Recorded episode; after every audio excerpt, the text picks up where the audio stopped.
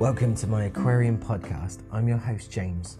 I'm a fish keeping enthusiast, mainly focusing on planted aquariums, offering honest advice and positive influence, and trying to help debunk some of these common myths and help introduce more people into this rewarding hobby. Today, I'd like to delve a little deeper into something slightly fish related, and kind of the reason I started this podcast to help give a more honest insight into this hobby. Recently, I've been speaking to a good few good friends whom I met through this hobby online, and it's become ever more apparent, as with anything related, I feel with social media, about the constant need to be liked or show everyone how popular you are. I feel a lot of this now stems from many people thinking that because they have a brand sponsoring them, they're now part of the elitist.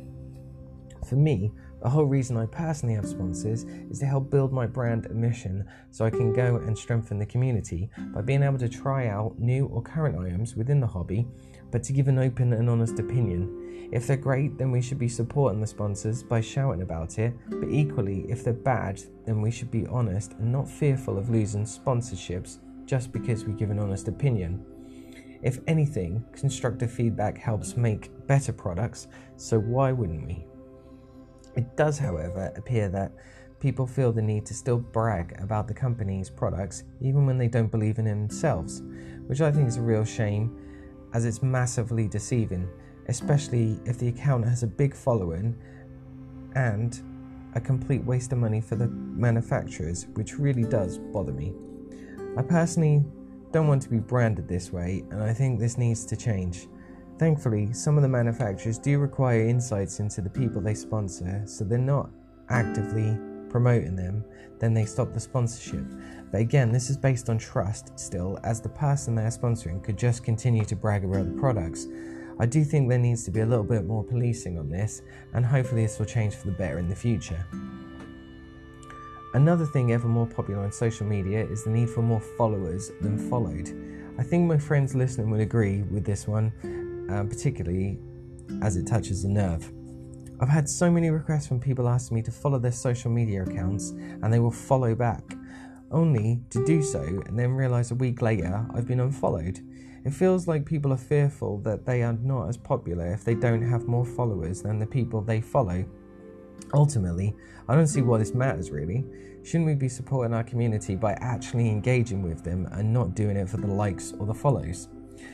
I've actually attended many social media courses which back up the fact that social media algorithms look at being sociable on these platforms as opposed to the likes.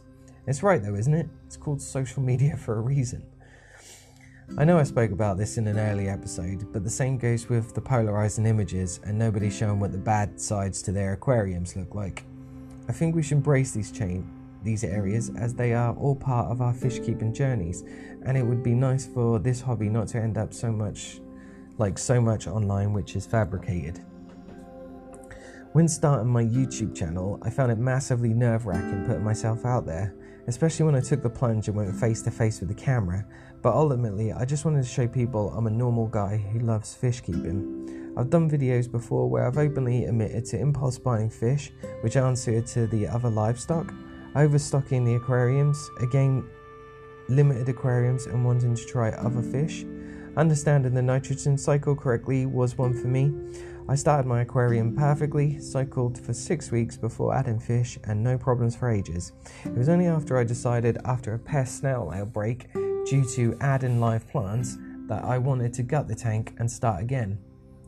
In doing so, I mistakenly cleaned the filter sponges with the tap water, new substrate, and added the fish back in straight away.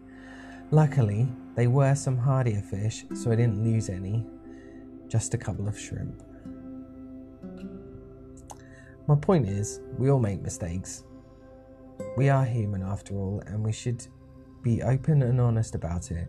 If we make mistakes, share them and learn from them, make the community better, but supporting them and helping others avoid these issues themselves, that's how we grow. Let's also avoid this need to be liked or have our aquariums looking the most amazing or polarized all the time and show the dark sides along the way. It's nice sharing good content that you're proud of and the hard work getting to that point, but maybe just one time leave the ego and post something different. You never know, it might help you grow too. Well, that's my view anyway. I hope you enjoyed this little rant. My final thought really is thank thankfully, thankfully, there are some truly great and supportive people in this hobby, and they are the ones which will ultimately make it grow for the better. Let's forget the likes and followers and just enjoy the journey. Thanks for listening. I'll catch you in the next one.